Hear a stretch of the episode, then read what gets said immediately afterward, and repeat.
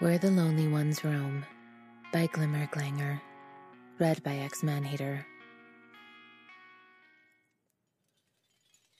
Well, hello there, a familiar voice said one morning before Catra was awake. She groaned and cracked an eye open to find Entrapta floating above her, held up by the strands of her hair. Catra threw an arm over her face. Ugh, she said. What are you doing here? Looking for you, of course, Entrapta said, swinging around to the side and from the sound of it rifling through Catra's things. Catra sat up to frown at her back. Why?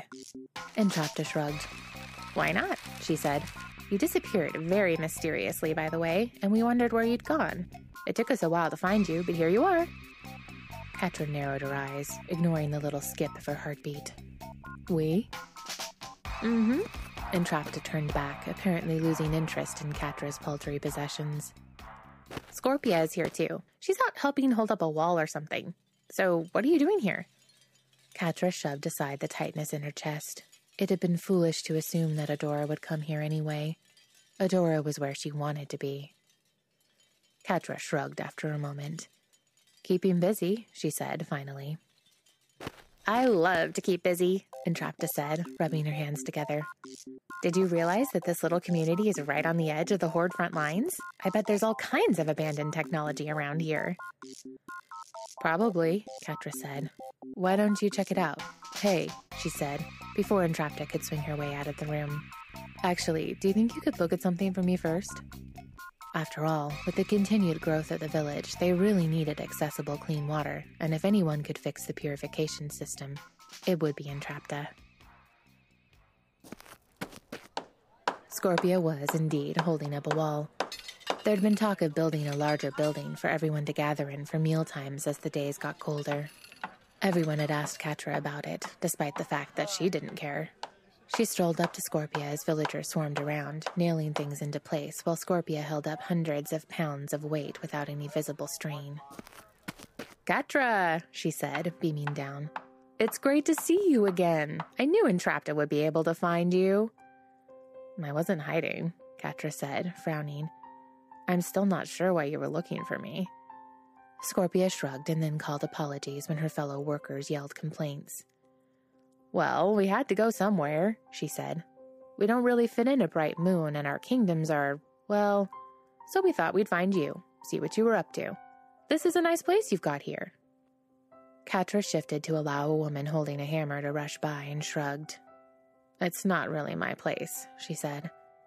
But Scorpia only said, uh huh, and, so someone said we just pick where we want to live and we can live there? Catra shrugged. You can't take someone else's place, she said. But other than that, go nuts, I guess. Entrapta fixed the water purification system within the day and then swung her way off to root through the Horde salvage.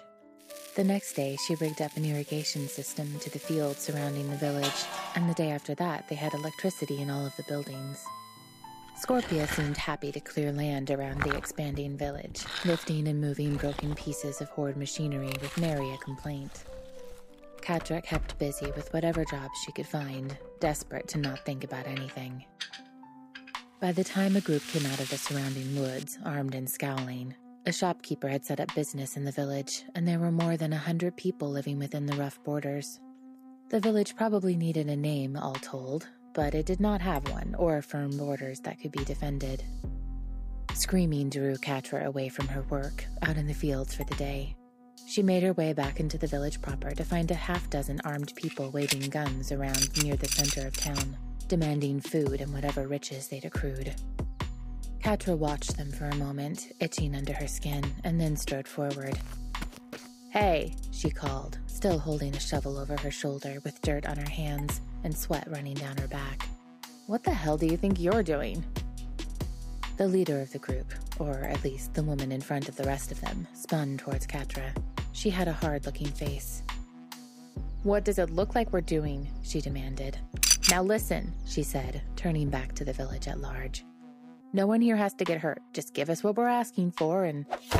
Catra tossed the rock without much thought, nailing the woman in the back of her head. The entirety of the group turned towards her, bristling, suddenly with weaponry. Catra smiled, showing her teeth. No one here is going to get hurt, she said. Except maybe you. Now you're welcome to stay. Help out. Have some dinner. But you need to get her, the leader barked, charging towards Catra, and Catra sighed. The bandits, or whatever they were, had never had formal training. They didn't know how to fight, not really. Not for their lives. Catra put them on the ground, one after another, and wiped the back of her wrist across her nose when she was finished. You done? she asked, her foot on the leader's chest. The leader spat up at her, twisted, and ran. Catra watched the entire group go, startling at the cheers that followed their departure. She was less surprised when two members of the group sulked back into the village later in the day, their heads bowed and apologies on their lips, in exchange for food and a place to stay.